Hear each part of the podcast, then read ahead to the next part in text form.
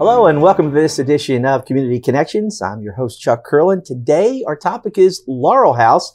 And from the Laurel House is the volunteer coordinator, Samantha Koellhoffer. Welcome to the program, Samantha. Thanks for having me. Well, Laurel House is something that's here in the area. Can you give us a little bit of background and what your responsibilities are? Sure. Laurel House is a comprehensive domestic violence agency. A lot of people think we're just a shelter. We're actually more than that. We are a 27 bed shelter located in Norristown. Uh, but we also offer counseling services and many other things that help uh, women when they are in victims when they're victims of domestic violence. So, how were you chosen to come here to represent Laurel House today? Well, I'm the volunteer coordinator, so I'm in charge of recruiting people to come and spend some time with us. We need volunteers for everything that we do, from helping out at the shelter, sorting donations that we're fortunate enough to get, uh, childcare for so that the moms can go to counseling or support group. We do lots of tabling events in the community for like a, a, Lansdale Day or a Worcester Day. We like to have people out with a lot of our pamphlets, business cards, information, hotline, so that people know who we are and that there is an option if they are victims of domestic violence. So we need volunteers to work those tables and to talk about what we do. And face painting for the kids, anything that's going to make people try to come to us to get some information and learn more about domestic violence and how they can help somebody when they are in need.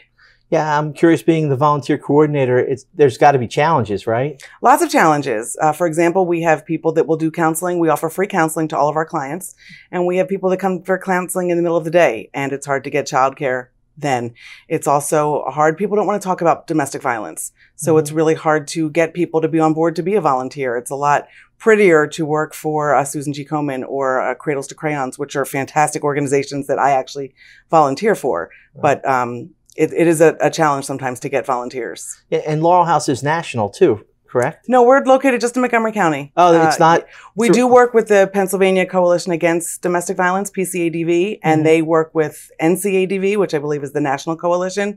But Laurel House itself is just a Montgomery County, Pennsylvania based uh, oh, agency. That? Yeah, I, I, was under the impression that it was something that it was growing nationally because we've had Laurel House for years, especially here on our program.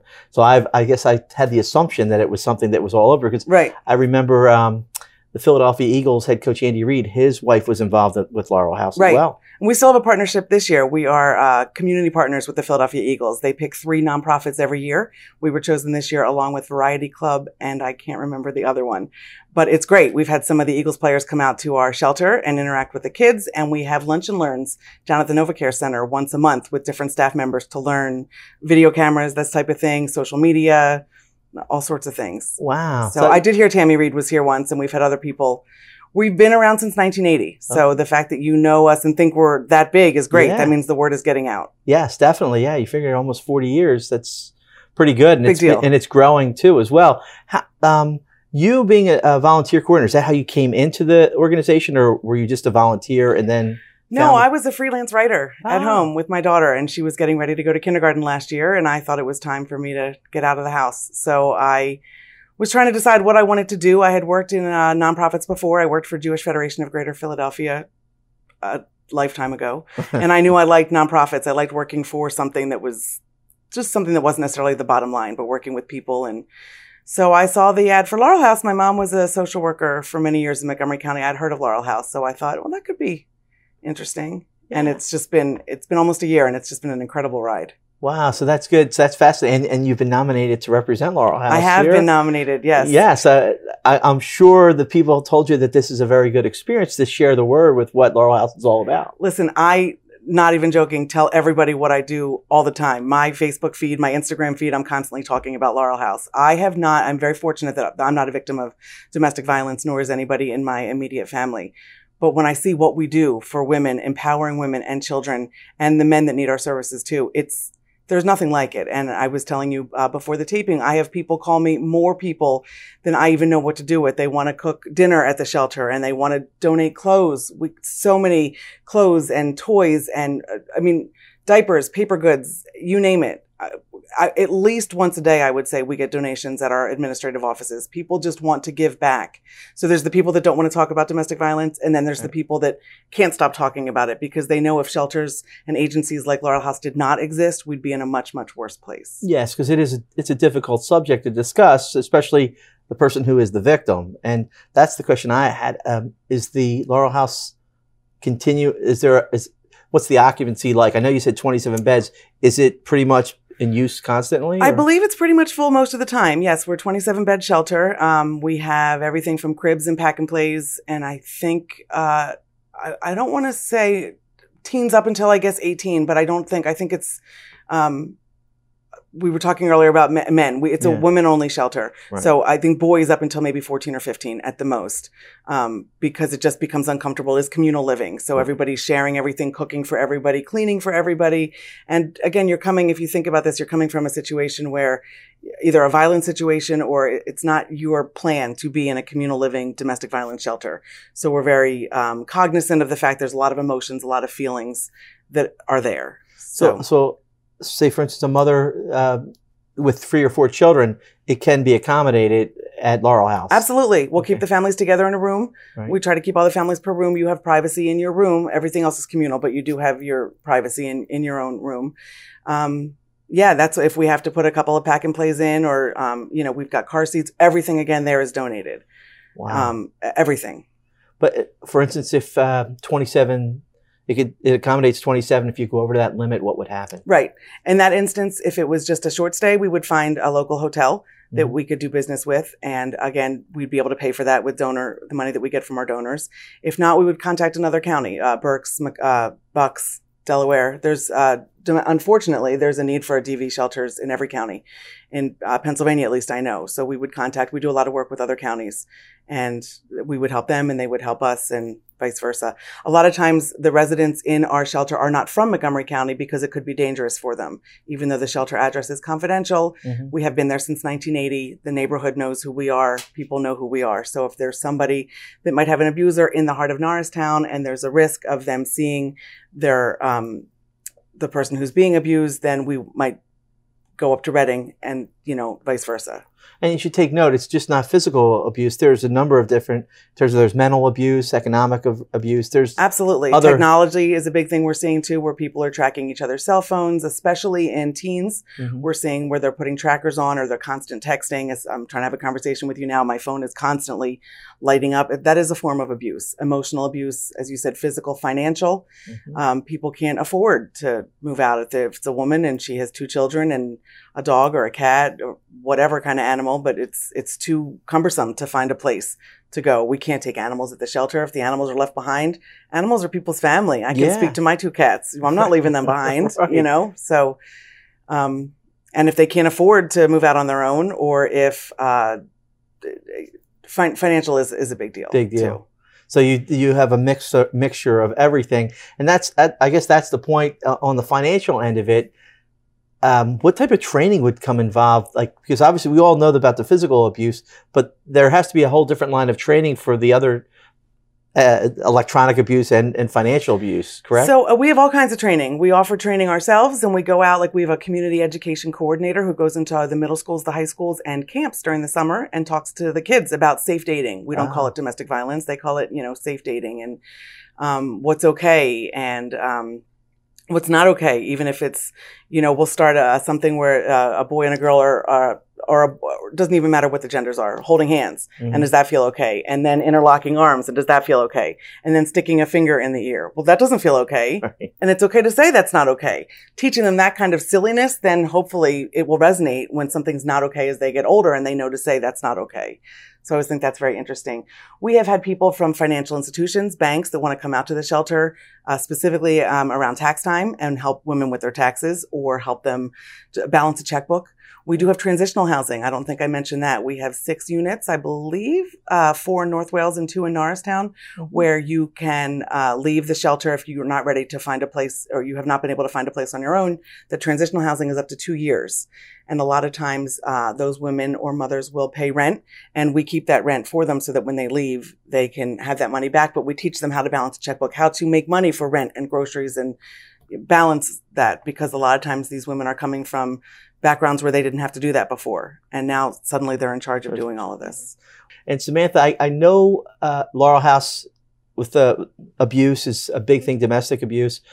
The hotline has to be probably one of the most important vehicles to get people information. Oh, absolutely. We have the hotline number on business cards, printed materials, our website.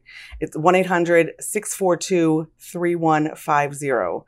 It is manned 24 7 or manned both probably, uh, 24 7. And you do not have to call it because you are in a situation and you need to flee. You can call it because you have a question about safety planning. You can call it because your sister or your niece or your cousin or your aunt might have a question one day that's it's train uh, you need to have a 45 hour minimum training to work the hotline and they're prepared to ask answer any kind of questions you have so i wouldn't want someone to feel that it's also many different lines. We don't want, I've heard that people don't want to call it because they don't want to clog the line up in case they have to, somebody with a more urgent issue has to come through. It's not an issue. Call anytime, day or night, and there's somebody there to help. And, and one thing we should point out is domestic abuse is not only for the females, there's also a hotline for the men as well. Absolutely. I meant I should have said that in the beginning. We say she because traditionally it, it, right. it's it's the easier pronoun to use.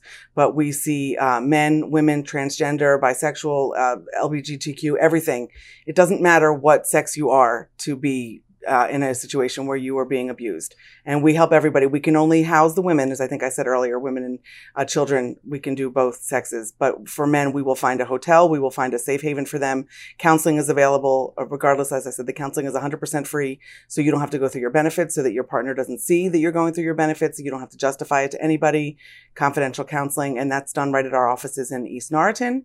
Uh, we also have counseling actually in Pottstown, Bryn Mawr, North Wales, and Huntingdon Valley. Wow. So you really have the counties covered here. We try. We yeah. try. Huntingdon Valley is our newest location, actually at Nicole's place mm-hmm. in Huntingdon Valley. It was named for Nicole Rhodes Peppelman, who was a victim of DV, and her family came together within a year or two, I believe, of her passing and created Nicole's Place, which is a safe place. And it's new for us. It's in a strip mall right in Huntingdon Valley. So it's not a hidden, it's out in the open. And we do counseling there. I want to say in a year, we have over 30 women that have come I, I could be wrong. It could be even higher that have found us just by walking on the street and found us and and come for free counseling. Wow. And, and but one thing I've noticed too, that they have uh, thrift shops involved with Laurel House as well. Yes. Can you share a little bit of insight on that? So Laurel's Loft is in Lansdale. I was born and raised in Lansdale. Didn't know that it was there. Uh, it is right um, Broad and Cowpath in Lansdale, and the other one is Marion's Attic, which is right off of 202 uh, in King of Prussia. And that location, I believe, is about four years old. It used to be further back in King of Prussia. Both thrift shops are run by Laurel House staff members, and the rest are completely volunteer. 100% of the proceeds go back to us, which is amazing. Yes. We take donations all year round, pretty much anything except for maybe children's um, things that could have warranties. Warranty. So we don't take high chairs and that type of thing. But pretty much anything you want, you could be there. It's uh, high end stuff, new or gently used. And the thing I really like the most about both of the thrift shops is that we have brochures for Laurel House there, business cards, brochures, information. So if you're coming in off the street and you want some information, but you're not ready to call a shelter, you're not ready to even stop by an administrative office, you can pick up a pamphlet. The hotline is on there and you can find out some information and maybe just look at it. I've heard people say looking at it in print, they'll say, Oh my gosh, I am being abused because you think it's not going to happen to you. Right. It's not going to happen to your sister. It's not going to happen to your cousin, your aunt, right. your friend. And exactly. then you see it written down. We have examples of what domestic violence is. Yeah, because you're right that a, lot of people just think it's physical and it's not. Right. And that's when it's spelled out. Then people say, oh, "This is definitely a situation." Because I know um, we talked about in the last segment the, the financial end of it because sometimes uh, a stay-at-home mom doesn't have an income. Right. Where is she to go? Where she doesn't she, have it. Mm-hmm. Right. Exactly. Because she's being supported by the husband. And a lot of times we see abusers isolate their victims. So it comes to a point where they had people and they don't have people anymore. So you know, in a situation, like I said, like I'm fortunate enough that I'm not a victim of abuse, but I'm very close to my family. I've got two brothers. My mother lives locally. I would have somewhere to go. But if I was with an abuser who slowly beat me down, even emotionally over time, so that it was just me and just my child, mm-hmm. where am I going to go? You know, uh, uh, explain the isolation. That's something that's very interesting. Like, how would the abuser isolate? A lot of uh, the abuser mentality is control. Plain and simple. You're not going to go out on a first date and uh, uh, your date punch you in the face. Right. It doesn't happen that way. Nobody would go back with that person again. So it's built up over time where it's just the controlling of the situation, controlling the partner to they believe that you this is the only person I have that cares about me that believes in me. They maybe brainwash you to believe that your family doesn't care about you anymore. Nobody loves you as much as I love you. So you're slowly whittled away that all you have is this one person and maybe the children that you have together. Yeah. So it's very much a controlling thing. And then you're left with no one. And again, if you're home or, you know, you work a, like I, I work part time at my job, I wouldn't be able to, to move out on my own. Uh, and you being the volunteer coordinator, is there a number of volunteers that you try to shoot for? Or? Oh, I am so blessed. When I came into the position about a year ago, I think we had close to 200 volunteers, maybe Oh, wow. 150. Right now, we're about 250 volunteers, maybe 50 or 75 that are active. Mhm. And um, like I said, anything from coming in to watch the kids so mom can go to support group. We have support group Monday through Friday at the shelter in the evenings, and we have support group every Tuesday in North Wales uh, also. And um, yeah, I mean, we need volunteers for everything. Now, do you float around to the different facilities to try to drum up more volunteers? Uh, not really. We do that oh. at our community days. When we're out doing tablings, we always say, Doesn't this look fun? You can join us. And it is fun. It's a great way. My daughter comes to tablings with me. She's five. And she went to, uh, I think it was uh, Towamencin Day or Worcester Day. And she rode a pony and she got her face painted. And she told everybody, Mommy's here for Laurel House. And I mean, that's amazing. We're taking away the stigma of domestic violence too. When my family show, I had my niece and my nephew at one of the tablings. Wow. It, we shouldn't be embarrassed to talk about the fact that help is available when you need help. Yeah, and, and, and as you mentioned, events. There are plenty of events to get the word out to get people to feel and realize what's happening here. Lots of events. So we're in lots of places for community days and fairs, but we also have a gala every spring, which raises a lot of money. We have a walk a mile in her shoes. I don't know if you're familiar with that. It's a Yes. national thing where men dress up in high heels Yes. and have to walk a mile, and it is hilarious. My husband and daughter came to support me and check it out uh, last year, and within 10 minutes, he had on a pair of red stilettos and was walking along with everybody else. It's a hilarious way to get the word out and to raise money. That is and awesome. we need the money. Yes. And Samantha, you told us a lot about what Laurel House is all about. And someone that's watching this program and they're like sitting here thinking, this is something I could volunteer my time to. Say they went online, what would they expect to find out? So we have a great website, uh, www.laurel-house.org. You can find a lot of information there. You can email me directly at volunteers at laurel-house.org. What's great about our website is there's a big bar at the top that says if you're in danger, click here and it immediately switch to another browser. I don't know if it'll close your browser or switch to another browser, but it's very, it's a safety site so that if you are at home and you feel like you're in danger or you're in a situation, you can still look us up and with just a click of the mouse, you can immediately um, get off of there. But through there, you can meet our staff. You can see uh, the different events that we have. There, I believe there's volunteer applications there if you want to fill them out. And we talk about the thrift shops on there, addresses of all that type of thing. A lot of uh, information. I think about the Eagles since we're super happy that we have this community connection with them this year, community partnership. Um, yeah, all kinds of information there. Well, the one thing I've noticed that you were telling us um, earlier that Laurel House, the location's very private, but where you're located, the administrative offices are not. Is that a way that an abuser can get to the their loved one or their victim? Sure, that's never been an instance. So I believe we purchased this property or we moved into our administrative offices a little over a year ago. Before that, we used to be in a nondescript building also in Norristown, not far from the shelter. But with trying to do away with the stigma of, domestic violence and needing office space and not being able to have all of our office people in a row home, they decided to make it public. On our website is the address for our administrative offices, and we're very open about that, very transparent about where we are. We have not once had an abuser come by. An abuser, technically, as I said, is somebody who is controlling and he or she does not want to be known as an abuser. So the last thing they're going to do is walk into a domestic violence agency and announce themselves. We do have people calling sometimes looking for our women uh, uh, that are in the shelter, and we're very, very easily able to not give them the information. But even that, they just they're they're not interested in being known, kind of being outed as an abuser. If for some chance they were, and I think since 1980 we've had maybe two abusers stop by, and I can't tell you how many women we have um, had housed in that time. We have a very, very good relationship with the East Norriton Police Department, the Norristown Police Department, all of Montgomery, everyone in Montgomery County. Uh, our, I think that our, our cameras and all, both of our buildings have a direct feed into the local police stations. And uh, if we call the police, the presence, the, the response time is immediate. So I never don't feel safe going to work. I've had my daughter at the office with me. I never Okay. feel that it's any place but very safe. And and I know the hotline seems to be the uh, epicenter of Laurel House.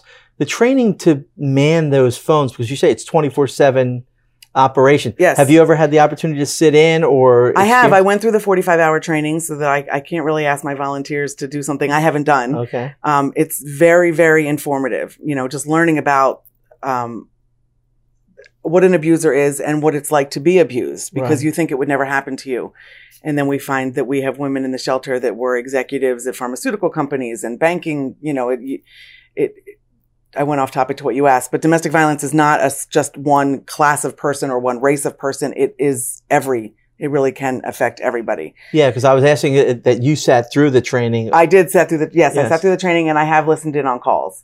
And that's why I said people will call and ask, how do I set up my own bank account so I can start to get some freedom?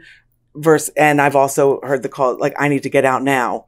And we will send an Uber to Plymouth Meeting Mall to pick them up and get them to safety. So it really runs the gamut. You have to have the right mindset to be able to handle that, those calls, because Right. it can really take a toll on you, but also to know at the end of the day when you go home that you're helping somebody Yeah, the, the reason why I asked is I, I wonder what would happen if they could.